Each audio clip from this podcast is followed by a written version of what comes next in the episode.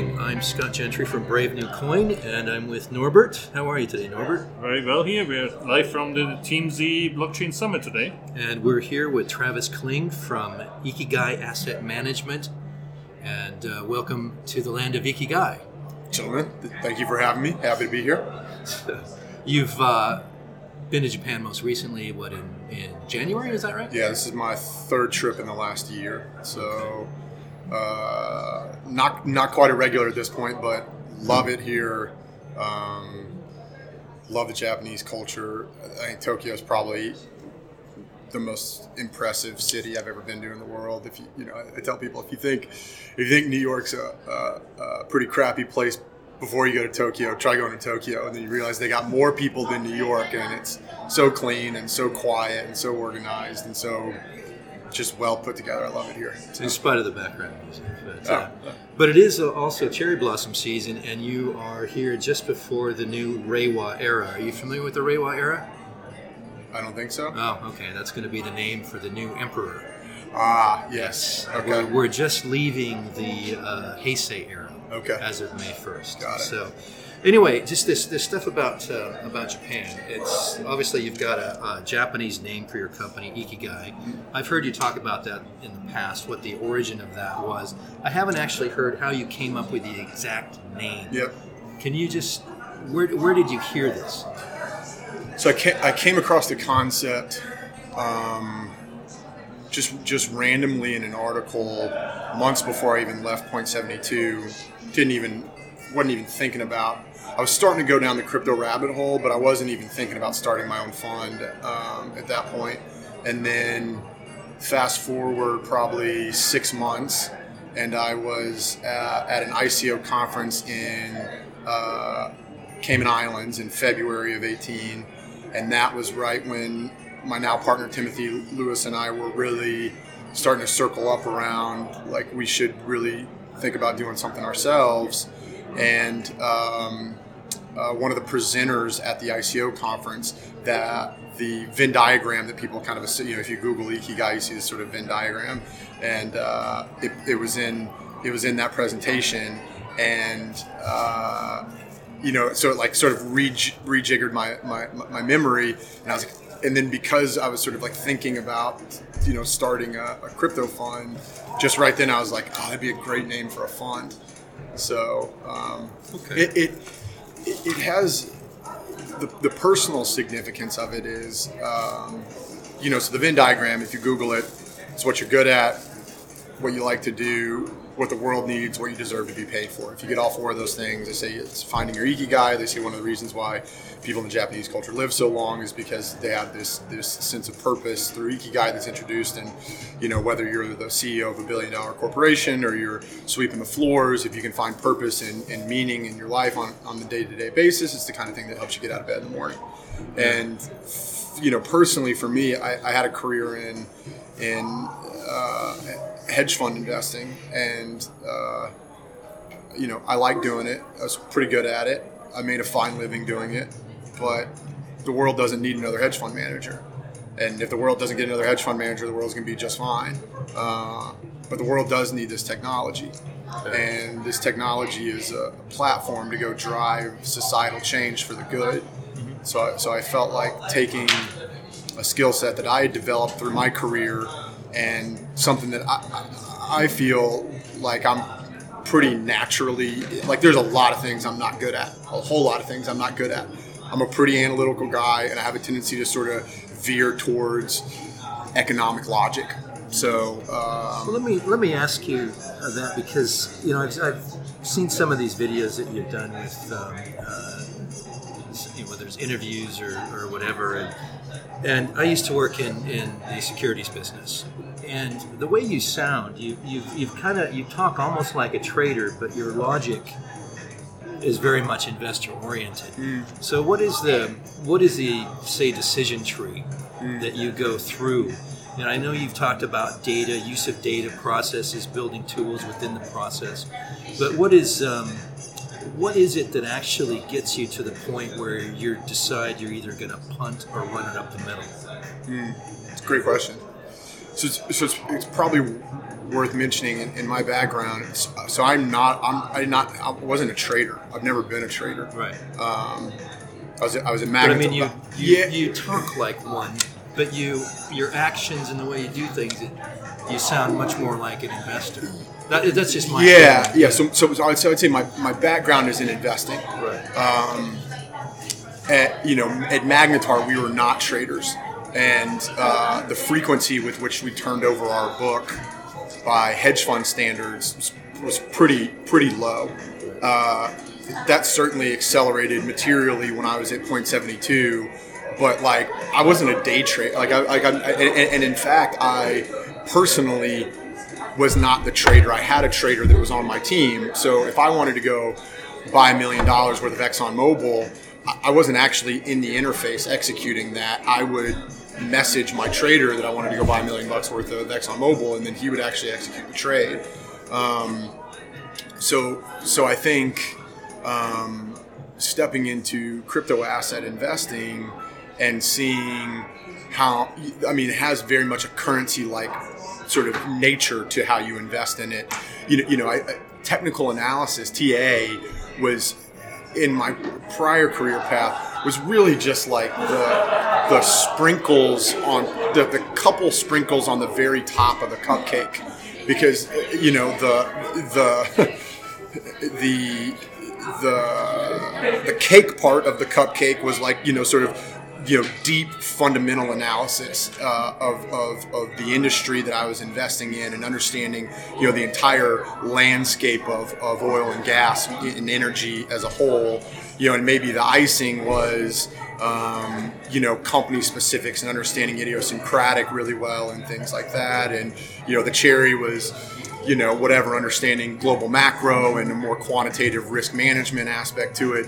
TA is just like not, it's not that big a deal in, in equities. But then I kind of stepped into this arena and it was like, okay, well, people are paying a lot of attention to this. And, and, uh, you know, after going down the rabbit hole for a few months, it was apparent that it, it, it does have an effect on things. And so, But also the data itself really doesn't have the type of history that you would have, say, in the equity market or the foreign exchange market, which Yeah. in some cases you can go back to what tulips, I guess, right? Yeah. So I, I, I think to get back to your original question, I think that um, right now, on a short-term to medium-term basis, you do not get paid for fundamentals investing in crypto, trading in crypto, whatever you want to call it, having exposure, long or short, to crypto as an asset class. You don't get paid on fundamentals. For example, fundamentally, Litecoin is a shitcoin, and um, uh, it, it, it is, uh, for all intents and purposes, not a viable project. Uh, the number of active developers contributing to the GitHub has gone from 40 in 2017 to three. Um, but what it is is a, a highly manipulable coin. Um, it is uh, uh, very closely held. There's 63 wallet addresses that own at least $10 million worth, worth of Litecoin. Uh, and and, and uh, you can't short it at institutional scale. Um, so too few people own it's, way it's, too it's, much it's, of it. it's rife for manipulation. And so fundamentally, it's a great short. And if I was short Litecoin year to date, I just got completely run over. Completely run over, right? So, like, you, you, you know, I think one of the hardest parts about being a portfolio manager in, in any asset class is knowing the fundamentals and knowing when to ignore them. That's hard. It's really hard to do. Yeah. It was Yeah. hard to do in my other job. It's hard to do in this job. But, um, you know, therein lies the opportunity, I guess. Well, you kind of touched on something there that uh, I've, I've heard you in the past. You're sort of critical of of some of these um, Asian algo traders that do a lot of wash trades. Uh, and this was probably going back six months ago. And since then, particularly in Japan, we've seen some some changes to the regulatory environment. Some revisions have been put into the new securities law or the proposed security law, as well as the uh, overall crypto laws. So, do you? Um, have you, have you been following that, and how do you think that could potentially affect some of the some of the um, Asian algorithmic trading practices that I think a lot of people from the outside look at this and, and, and realize it's really not good for good for the environment, not good for our market. Uh, we're trying to to spread this out to as many people as possible. Yeah. Uh, so where do you what's changed? Has anything changed? Yeah, it's, short, it's, it's short time preference actions Yeah. uh, to the detriment of the long term health of the ecosystem. So I think uh, uh, specifically to Japan, I, I don't feel like I'm, I'm dialed in enough here on the on the, the nuances to speak specifically to Japan. Broadly speaking, um, there's been positive developments on that front. Um, the market, uh, there's been a, a number of research, uh, you know, papers and blog posts and analyses and things like that coming out uh, about uh, how much wash trading happens on certain exchanges, and there there has now, I think, been a, a real bifurcation of uh, where people know there is a, a lot of wash trading in, in, on some exchanges, and they know that there's you know less or none on other exchanges, and uh, I think that was that was punctuated by this. Um, uh, by the Messari with the, the, the Bitwise report that came out a couple weeks ago, and the, the True 10. Is that what they're calling it? Did you see that? Yeah, so the, the True 10 basically saying that, like, this is the volume number that you need to be paying attention to. And, you know, this the, the volume numbers reported on CoinMarketCap are. Um, uh, such an inaccurate representation of what's actually going on in this ecosystem, and people have banged that drum now enough that, and I think CoinMarketCap is is, uh, is, is probably starting to take notice, um, and I would I would be hopeful uh, that they will change their practices. Unclear if that's actually going to happen. You know, I wouldn't I wouldn't bet on it or hold my breath, but. Um, uh, hopefully they uh, they understand that people are starting to, to see the ecosystem's understanding this a lot more, and they're realizing that CoinMarketCap is perpetuating this this belief of wash trading. But um, specifically for um, you know algorithmic market makers in the context of uh, providing liquidity, air quotes liquidity, uh, for tokens on reputable exchanges. Um, so that's still happening. Um, specifically, if you've been paying attention to what's going on on Binance's Launchpad, um, so you've had three projects launched there now: uh, BitTorrent, Fetch, and Celer. Um, if you invested in those three IPOs, you're currently up. I think it's uh, six. 6.3, 3.3, and 2.9 times your money from ICO price. Uh, you realize those gains, you know, in, in the, the, immediate gains, you realize multiple times your money in, you know, a couple days. Um, and then we've done sort of in-depth order book analysis, and it's apparent that the by the, the, the depth and the stickiness of the order book uh, for those three um, that they're being heavily supported by market makers. And uh, we know that CZ keeps an inner circle of uh, market makers close to him, and it's highly unli- I mean, it's highly likely that he is uh, uh providing those market makers tokens uh, highly advantageous terms, free or deeply discounted, to provide liquidity for those launchpad names. And so what, what, what CZ has done in, in true CZ fashion is he he has entered into a social contract with um, Launchpad participants. That social contract is if you invest in an ICO on Launchpad, you will make money. Mm-hmm. Yeah. And you will make money in this fun, gamey, gambly type of fashion that um, uh, Binance clients uh, really enjoy. And so he's cre- he's recreated this own little 2017 little mini ICO mania, right. um, but with this backdrop, with it, where, you know, with back, backstop rather, and um, you know, you know, you can say what you want to about the uh, legitimacy of that, uh, whether or not that's a good thing or a bad thing, um, whether or not that's that's beneficial to the long term health of the ecosystem as a whole. But you know, he's domiciled in um, Malta and he has the Singaporean sovereign wealth fund that's an investor, you know, in Binance, and you can just play different types of games when sure. that's where you're at relative to Coinbase, which just right. can't do shit like that. So. Yeah. And so, from an institutional money perspective that you're, that you're representing, right? Even on the Binance website, there isn't a registered address, and so you've seen Binance fleeing China, stopping over in uh, Tokyo for two months, I think, before they went to Malta. And then you have these cheesy pictures in Bermuda shorts and all this stuff, right? I, as a personal investor, I'm uncomfortable putting my money into that platform.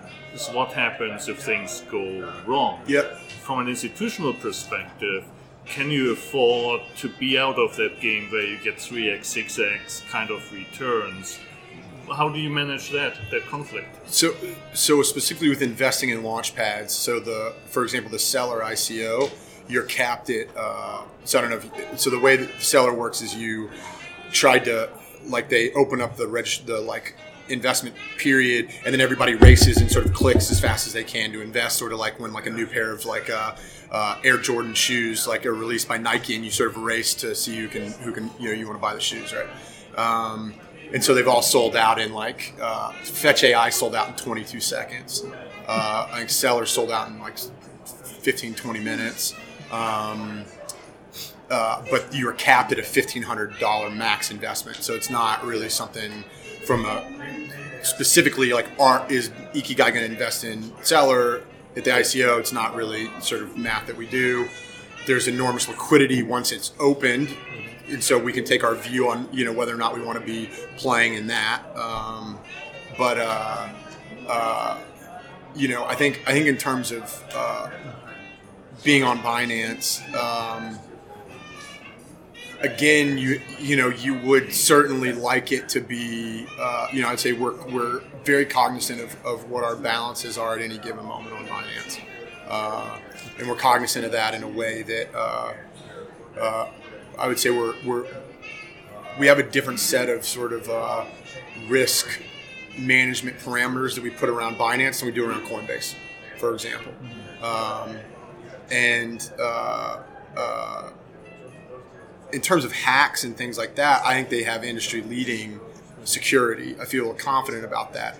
They also, and this is important as well too, have made a tremendous amount of money over the last. Uh, they're coming up on two years in July, I think, which yeah. is crazy to think about, right? Yeah. Launched in July of 17. Yeah. Um, and so he's printed it, right? Yeah. And and so he is. If, if a hack does occur, highly uh, willing, able, and incentivized to make uh, customers whole on whatever hack happens to keep the, the golden goose laying eggs. And that's not nearly as good as sort of like actual insurance. You know, you'd, you'd like them to be domiciled somewhere that wasn't Malta, but um, but I do take comfort in that. And, and, and, and I think you've seen the market start to realize that that uh, you know, take Huobi for example, right? They just recently had you know small hack on EOS, but like the, these these reputable, profitable, or one-time profitable uh, exchanges, big exchanges, you know, they'll announce a tweet where they got hacked, and in the same tweet they say we've made everybody whole, right? So there's that kind of social contract. I think the same. I, I feel the same way about BitMEX as well too. Um, BitMEX's insurance fund, it's got like I haven't looked at it recently. I think it's, it's north of 150 million dollars with Bitcoin in it. Like it's like it's got a really big. That's just the insurance fund. That's never mind the hundreds of millions in profits that Arthur's printed since you know over the last 18 months specifically. So sorry, what's it? Arthur um, Hayes. Arthur Hayes. Yeah. Yeah.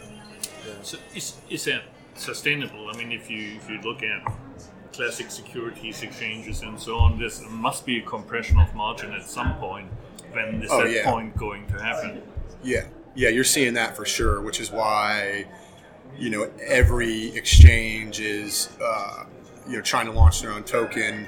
Yeah, I think I think the American exchanges that don't have their own token are at a, at a significant disadvantage yeah. relative to the ones that do, because you can just do. I mean, look at look at what CZ's done from a, a BNB token value accrual perspective year to date. I mean, the guy is on a tear for doing things that are valuable for BNB. And uh, you know, I think he's entered into with BNB holders. I think he's entered into a social contract as well there too, which is sort of like you can trust me to run as hard as I can possibly run in as many different directions as possible to do things that is going to make BNB token valuable. And that means that you can go buy, you can book plane tickets and hotels with BNB. You can buy a house in Australia with BNB. Um, I'm going to set up fiat exchanges in as many different jurisdictions as I can, and the only gateway is going to be through BNB. You're going to, you know, if you want to be on Launchpad, you're going to have to. Um, uh, you, you, know, you have to hold BNB to participate on Launchpad. Um, he's launched his own BNB chain. He already talked about he's bringing eight ERC20 tokens onto the BNB chain uh, or the Binance uh, chain. The Binance chain is going to be faster than, and you know, you're not going to have gas problems the way that Ethereum has gas problems. Um, and you know all of these things that are that are beneficial to, to the, the value of, uh, of, uh, of BNB as a whole. So you know, it's it's it's it's no wonder at all that BNB's up. You know, I think it's up 200 and something percent year to date. Uh, it's nineteen dollars this morning. Yep. I think January was four bucks or something. four bucks, I think it was. So yeah, um, not a not a bad uh, not a bad run. Um, it, uh, I was looking and I, on, on Ikigai, and I noticed that um, you also have a publication, an educational Kana and Katana. Kana and Katana. Yeah. Now, um, the logo is the, the brush and the sword, Mm-hmm. and uh, I haven't had a chance to go into it yet. But I was wondering, what's the if you could give me, give us some insight as to what you're expecting to accomplish with Kana and Katana. Sure. Um, what the what the genesis of that was. Sure. Sure. Yeah, um, great question. Glad you brought it up. Kana and Katana, Japanese for pin and the sword, um, words and actions. All right. Um, as you can tell, we're a pretty big fan of Japanese culture. Sounds Uh, like it. yeah. Yeah. Um, Why don't you open an office here? we that I would love that, and I, you know I would consider that a long term goal of Ikigai for sure. Um, specifically with with Kana and Katana, um, so so maybe taking a step back, one of the most refreshing things about being an investor in this space relative to traditional asset classes where I came from is how uh, open the community is and how uh, conversational everybody is. And we're all trying to crowdsource the truth. And, um, you know, in my old line of work, uh, you know, some of my closest friends were, were money managers, guys I'd known 10 years. And we would talk all the time, but we didn't specifically talk about sort of the manner in which they went about trying to make money or the manner in which I tried to go about making money because it was treated as a trade secret, right? And, and we certainly have trade secrets as, as well too, and, and and and sort of alpha generative things that I don't want to talk a whole lot about, but I talk to hundreds of investors on a daily basis, Right. um, and and the, the sort of most thoughtful folks in this space we, we have clumped up together to try and sort of crowdsource the truth and and instead of trying to box out other investors um, uh, uh, that are trying to crowd in, you know, crowd your returns. Everybody in this ecosystem ha- has a, a general feeling that um, if we can get this thing right, if we can build this right, and um, uh, figure out how to uh, capture the potential, the incredible magnitude of the potential of this technology, that we're all going to make a fine living, and it's going to be fun. Like it's good, everybody's going to be great. So you don't have to be so selfish and hedge fundy about about all this sort of stuff. So with that being said. Um, we think that the, the model for investors in this asset class is just going to look different than it does in traditional asset classes. And, and one of the main things about that is going to be education. And uh, we talk a lot about uh, being shepherds of the technology. I feel like I'm obligated, Ikigai's obligated, my partners are obligated to tell the world why we think this is so important and why we think that it's going to be a tremendously big deal over the next couple decades. And so, and so, you know, we're not going to stop that educational process, and uh, and we want to figure out the best sort of uh, venue to do that. But but then you you also have to be careful as a, as a fund um, that's you know actively raising capital. You have to be real mindful of regulations around general solicitation and what you're talking about about fund specifics and things like that. So in order in order to sort of separate those two things, Ikigai the fund and you know Ikigai uh, the trade name for a, a, group of you know advisory and consulting businesses that are you know run by Travis Kling and Timothy Lewis and Anthony Entman um, that wants to tell the world about all the exciting things that are happening here from our own unique perspective. We, have created Kana and Katana, and um, you know have an, you know a number of different. Uh, um, you know, information that's put out there on a regular basis. Something that, that we have, have not uh, publicly put a spotlight on is I write a monthly update letter that goes out the first of every month to um, current potential investors. Uh, um, I've had a lot of people ask about that. Um, uh, so we've started putting out on a one month lag my monthly update letters. So I haven't really told the world that it's kind of out there. They're tremendously in depth. They're about 3,500 words each. They're, they're real meaty, um, but they're, they're, they're, on Kana and Katana. And then the other thing that we, we did re- tell the world about that got like in, incredibly positive feedback was the Valuation Depot, um, which is a collection of um, you know what what we consider uh, the most impactful sort of work done to date on fundamental valuation for crypto assets. And I think for people that are not super close to this ecosystem, uh, a lot of those people would say, "Oh, there's no such thing as fundamental valuation for crypto," and and we we think that's just patently false. Um, and uh, uh, it's a nascent field of study, but it's also incredibly fascinating. And uh, we've made significant strides. And uh, there's a bunch of proprietary stuff that Ikigai has that like we're probably not going to publish or we're not going to publish anytime soon. Um, but what we've done is is because I've spent and look, my whole career was in valuation. Like sure. like starting from the time I was 19 years old. I took my first upper level finance class my junior year in college, and I pretty much just have been valuing shit since then. Right? Did it in a bunch of different asset classes. Did it up and down the capital structure. Did it highly liquid things. Did completely illiquid things. Um, and so, it's valuation is a topic that's near and dear to my heart. Um, and so I've pored over uh, uh, the material that's been written on fundamental valuation and it, it, was incredible to me that there if you if you just google crypto valuation or bitcoin fundamental valuation or some you know combination of words like that there it, there was no depot. There was no central repository for all the different interesting things that had been written on this. So we, so we wanted to provide that to the ecosystem. And i talked to all these guys the the, the Chris Burniskes of the world, uh, Willy Woo, Murad, David Puell, Nick Carter, um, all these guys I talk to on a, on a regular basis, they're they're doing fascinating work, and so this is just a, a depot of that to kind right. of give to the world, and, and, and, we hope it's a big resource for everybody. You know, I noticed you mentioned uh, uh, your college days, and I know you went to Texas A&M. I was just looking at um, CNBC, and I noticed there's 196,000 uh, gain in the uh, non-farm payroll has Johnny Manziel impacted that at all?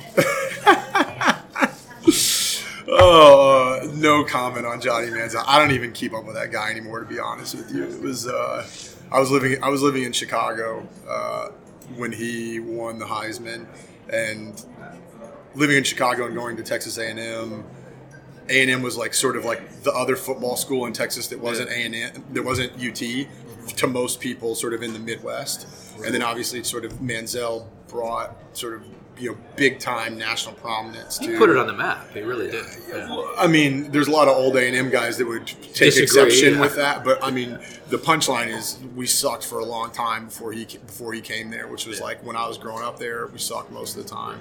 We, uh, anyways, it it, uh, it was really embarrassing to kind of have him bring such a spotlight to where I went to school, and then. Um, uh, you know, have him flame out in, in, extremely public and spectacular fashion. It happens. Um, yeah, it happens. But I'm going. I'm, I'm going back to. Uh, I'm going back to um, uh, A and M in a few weeks uh, to go see my family, and I'm meeting with uh, A and M's endowment and also speaking to like a couple hundred kids in the business school about crypto, which I'm like really, really excited about that very Norbert sitting here lost listening. lost a German with like U.S. college football here, but Johnny football is still still rings a bell. Johnny, um, wow, that's impressive, Norbert. I wanted to like on on that uh, kind of analytical framework and, and the approach to research, you, you, seem to have a very differentiated view on kind of based on the in-depth analysis that, that you've that you've done. I think we had like Tommy Lee coming through here a few months ago. Does this twice twice a year because got the research partner. Fun, Fundstrat, Tommy. Yeah, yeah, yeah, I know, I know and, Tommy's friend. And so I wouldn't say that, that I don't know him enough to say that's like his, his main thrust of research, but he was trying to make a point to say that if you look at consumer goods companies in the 80s and you put your money in the top 100 and you look at internet companies in the late 90s, early 2000s, you put your money in the top 100, you would have made fortune yep. regardless, yep. right? And so the argument was a bit obviously to say if, if, you take the top 100 coins and you put your money in now and you look 20 years later, you will have done fine yes. anyway. And it's kind of it's a bit the dumb approach or the, the, the low effort type of in, investing. Yeah. Um, is that something you would see as, as well? Is it simply not intellectually kind of rigorous enough for, for your approach? Good question. So, so I think what you're referring to is kind of the the, the beta value creation of, of crypto, and like crypto is going to be the best performing asset class over the next ten years. I mean, I'm like highly, highly convicted of that. Um, uh, you know, it, it, looks like it's going to be the best performing asset class of 2019, uh, and uh, uh, at, you know, when you take into account even the tremendous drawdown of 18 you know, if you loop in 17 or 16, like you can pick a bunch of different sort of look back periods, and it has sort of been the best performing asset class. Um, you know, so so when, you know, people ask me a lot, like how do how do regular people, how should regular, how should just you know people get exposure to this asset class um, people that aren't super wealthy and things like that you know if you're an accredited investor i would tell you put it in a fund right. um, I'm biased, but that's what I'll tell you. If you're not a accredited investor, I think the the, the Bitwise uh, index fund, I think their minimum investment is like ten thousand. I think, um, and uh, that strikes me as a great way to get exposure into this. Or I think you know Coinbase has the sort of that weekly buy mechanism, and I think you can spread. I believe you can spread that out across the names that are on Coinbase. That'll give you some diversification. Um, you know, I'm I'm uh, fundamentally I'm fundamentally pretty overweight Bitcoin. You know, I've been saying for over a year now that I think the the value proposition for BTC relative to its status quo, which is gold, is much more uh, uh, it's much better understood right now than any other crypto assets value value value proposition is relative to its unique status quo. Um, but uh, I'm not a maximalist. Um, I do think uh, money is, is, the killer app for distributed ledger technology right now, mm-hmm. um, and so I think. Uh, uh and the total addressable market is is enormous. Mm-hmm. Uh, the world's ready for it now. You look at what's going on with central bank and government, monetary and fiscal policy. The world needs what Bitcoin is right now.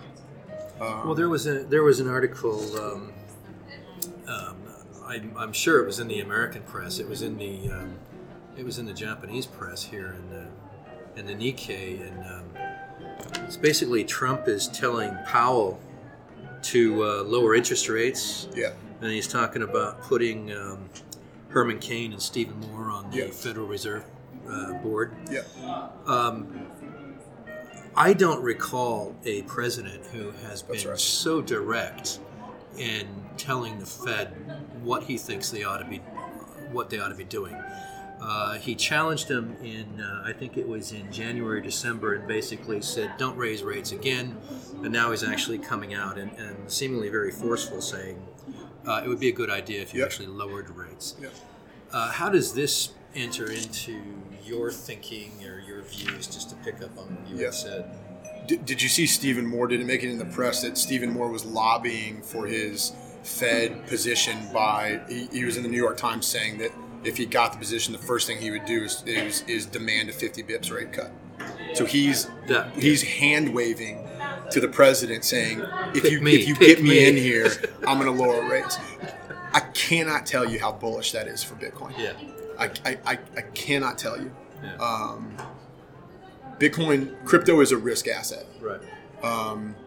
Specifically, Bitcoin, though, is, is a risk asset with a specific set of investment characteristics that become increasingly more attractive the more irresponsible monetary and fiscal policy is.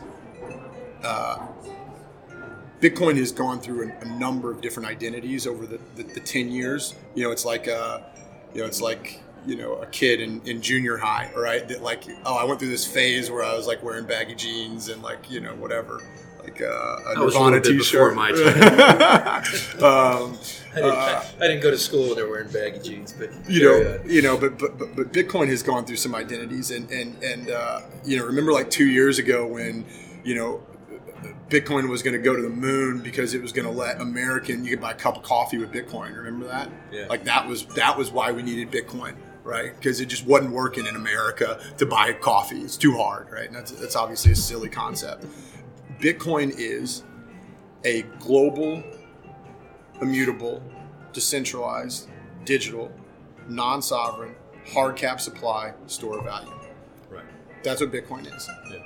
And it is an insurance policy against the largest monetary and fiscal policy experiment in human history, which is globally coordinated quantitative easing while simultaneously running massive deficits on top of an increasingly untenable debt level. And that's that's not hyperbole to call that the largest experiment, monetary experiment in human history. That's that is unequivocal fact. And uh, we've been going down this path now for 10 years. And uh, the Fed, starting in 2017, tried to get us, uh, wean us off of, of the drug of cheap liquidity. Started started uh, raising interest rates from obviously zero, so you're starting at a really low base, uh, and uh, roll off the asset purchases, and then start to start to actually roll off that balance sheet that had ballooned to four and a half trillion- trillion dollars or whatever. Um, and uh, starting in 2018, risk assets started rolling over one after another.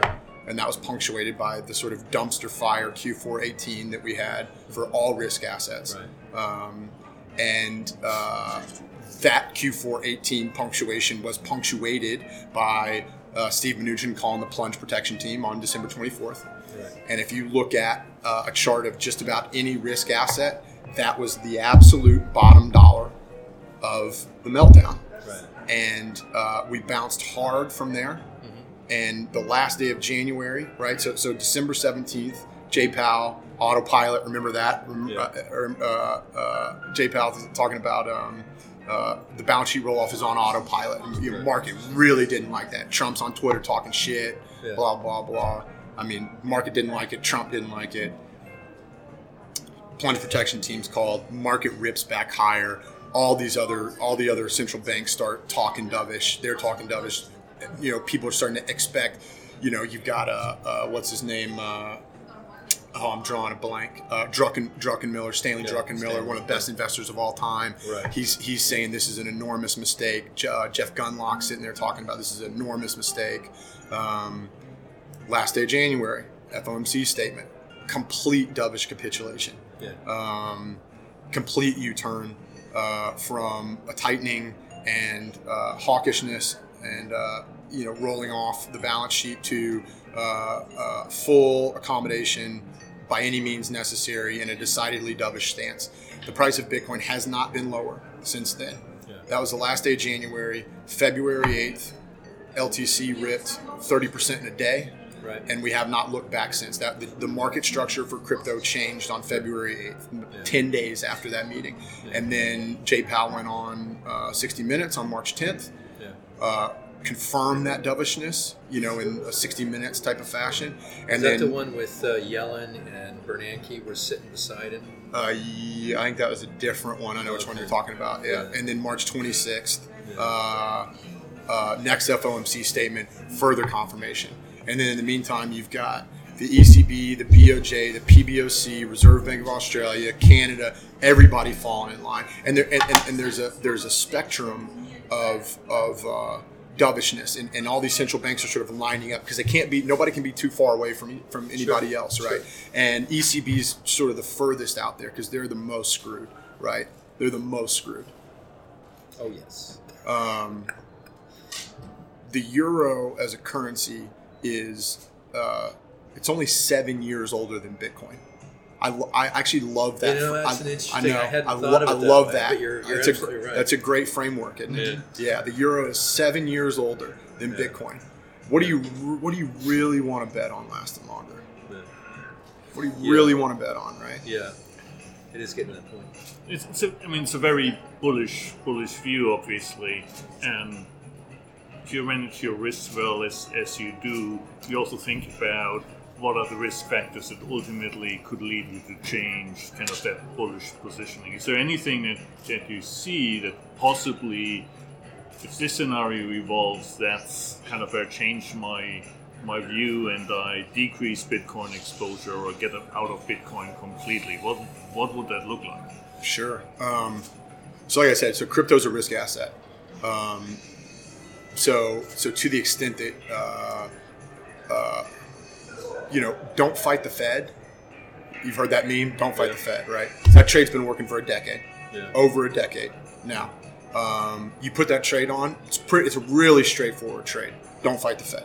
Uh, you put that trade on over a decade ago, and you go play golf. You've made tremendously good returns. Um, and crypto is an extension of that. Uh, so to the extent that you start, you know, if central banks kind of tighten back up, crypto, the, the market cap of crypto as a whole is going to go down. Um, you know, prior to the capitulation um, that you saw at the end of January from the Fed and echoed by the other central banks, prior to that, we thought uh, 2000 BT, $2,000 BTC was totally on the table, Right. totally on the table. Um, and and and in my in my monthly update letters, I mean, there's a real there's a real clear cadence of like our bull of, of, of our uh, bearishness, and then you know I, they go out the first of every month. So then Feb first, I said, okay, the Fed just did a thing, and this is a big deal for crypto. And then by the time March first came out, I said, okay, the, the, this market just started acting really differently because of I think because of what just happened. So so Jay Powell put the bottom in the crypto market. Sure. So so to the extent that, that they do some some some things that uh, um, are are bearish for risk assets as a whole, crypto is going to be affected by that. S- specifically for Bitcoin, you know the tail risks there are. Um, uh, you know, I was I, I, I'm less concerned today than I was six months ago, but I'm still concerned about the uh, um, uh, how centralized proof of work mining is. Um, kind of the dirty little secret that Bitcoin maximalists don't like to talk about, right? Um, when you had uh, uh, Bitmain uh, prior to the Bitcoin Cash, you know, hash hash war hard fork, that whole situation that, that crashed the market mid-November.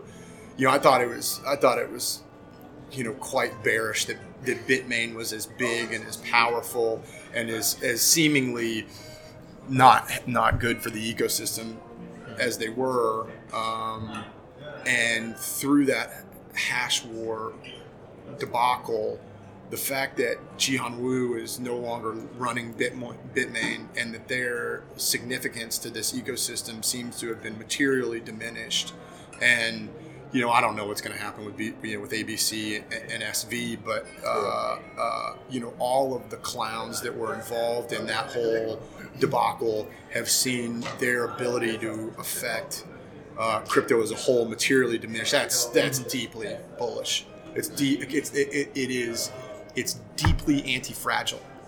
That's what's so fascinating and bullish to watch because it is so hard to find any anti-fragile assets anymore because they've been so distorted by central bank uh, Yeah. quantitative easing. Sure. It's in, in the same way that when an astronaut goes to space and isn't affected by gravity for an extended period of time, and they come back. You've seen those pictures before. Sometimes they, get- you got to wheel them. They got to wheel them off in a wheelchair Yeah. because gravity is, has, has uh, done such a detriment to their muscles. It's the exact same thing with risk assets and quantitative easing. Right. And uh, uh, Bitcoin, you know that that that ability to kind of shrug off one of the, the what I thought was one of the large sort of negative aspects, which was you know Bitmain's prominence in the ecosystem, that looks to be diminished now.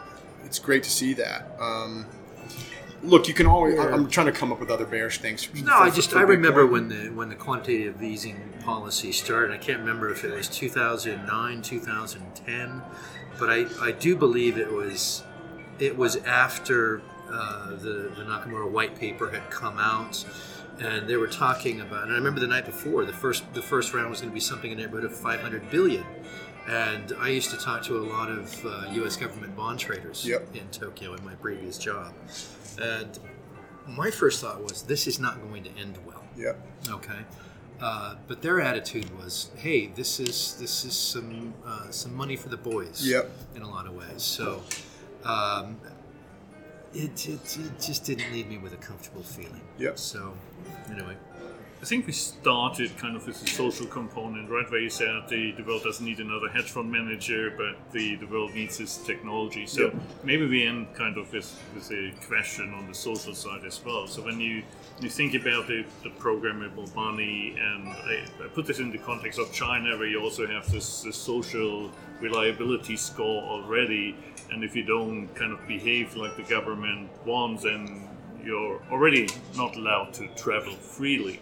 But once that money can be switched on and off in people's wallets, there's really not much that prevents the government to basically switch off your money supply instantaneously. And that's kind of there- there's a it's a Goldilocks scenario of cryptocurrency, which we talked about a lot. But that's kind of it's a bit the horror scenario of what an authoritarian regime could kind of do with that technology. And how do we, again, as a, as a global society, make sure we're getting towards a good outcome and not a bad one?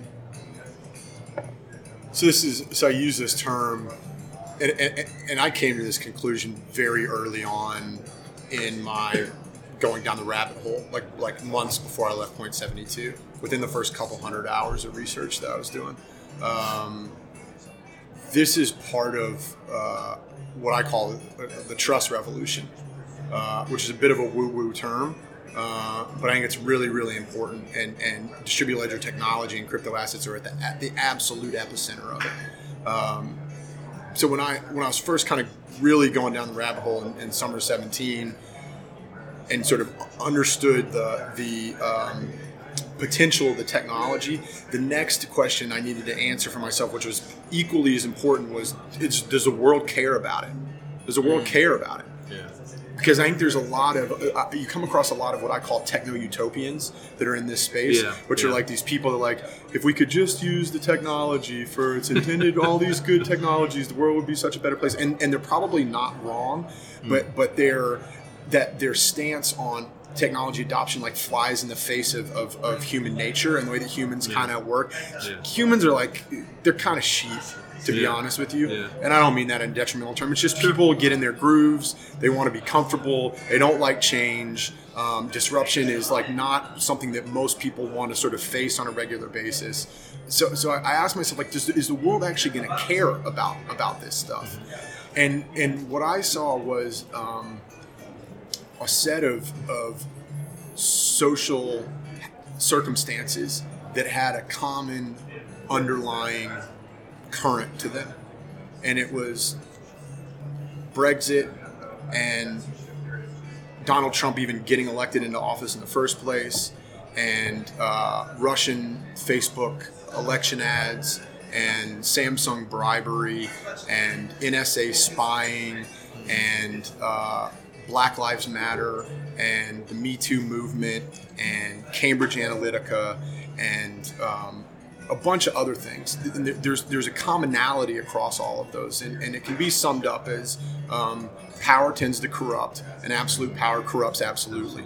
And um, millennials, in- power is derived from the barrel of a gun. it- and and and and yeah, and uh, you can just look at surveys, and millennials feel this much more acutely than older generations. Yeah. Millennials are the generation that think all politicians are crooked, Wall Street is rigged, and big big tech companies take my data and they do bad stuff with it, or they don't keep it safe, or they sell it and and and they make a lot of money, but I don't I don't really get much in return for that. Um, and uh, the world is really beginning to recoil from that type of behavior, and you're seeing it time after time after time. Um, and uh, I think uh, younger generations are uh, they feel this more acutely, and so as as that generation gets older and moves more into power, I think there's going to be a, d- a demand for um, a demand for a, a, a better way to um, uh, you know be able to uh, uh, just democratize that because in so many of those instances the system appears to be so broken. The political system in the united states is so obviously broken right now. And um, uh, this this trust revolution is is part of it. The, the, the definition of the word trust is going to uh, uh, change drastically over the next. It's changing right now. It's going to continue to change, and it's going to look totally different 10 years from now, 20 years from now. And the same thing with the word truth. Truth, the concept of truth is look at what our president does with the concept of truth, right? And like, what is the like what what example is our president? And like, you know, I, I'm not going to get into politics or whatever, but like, as you can probably guess, I'm just mostly a small government guy. But uh, uh, you know, I mean, I mean, the guy has sort of like taken this concept of truth and, and warped it in such a crazy way, and in in the very near future, technology is going to allow we're going to have to change what truth means entirely because you're going to be able to take technology and create a video of Travis that looks exactly like I'm saying things that I never I never said. Or you're going to be able to take my voice and make it say things that I never said. So we, we have to we're going to have to figure out a way to to find a more reliable source of truth and and this world isn't going to let it come from centralized organizations because we've seen it fail too much. It's failed too much. Hmm. Distributed ledger technology is the platform to go drive societal change for the good, to provide an answer to that. And uh, that's tremendously exciting. And that's something that I want to spend the rest of my career and the rest of my life trying to trying to push forward. So Wonderful. That's Very a interesting. very, very good way to end this. So, thank you very much, Travis. This was our second Tokyo FinTech podcast with Travis Kling, founder and chief investment officer of Ikigai Asset Management. We're signing off from the TEAMZ Blockchain Summit. My name is Norbert Gehrke from Tokyo FinTech. And I'm Scott Gentry from Brave New Coin. See you soon. thanks a lot for having me.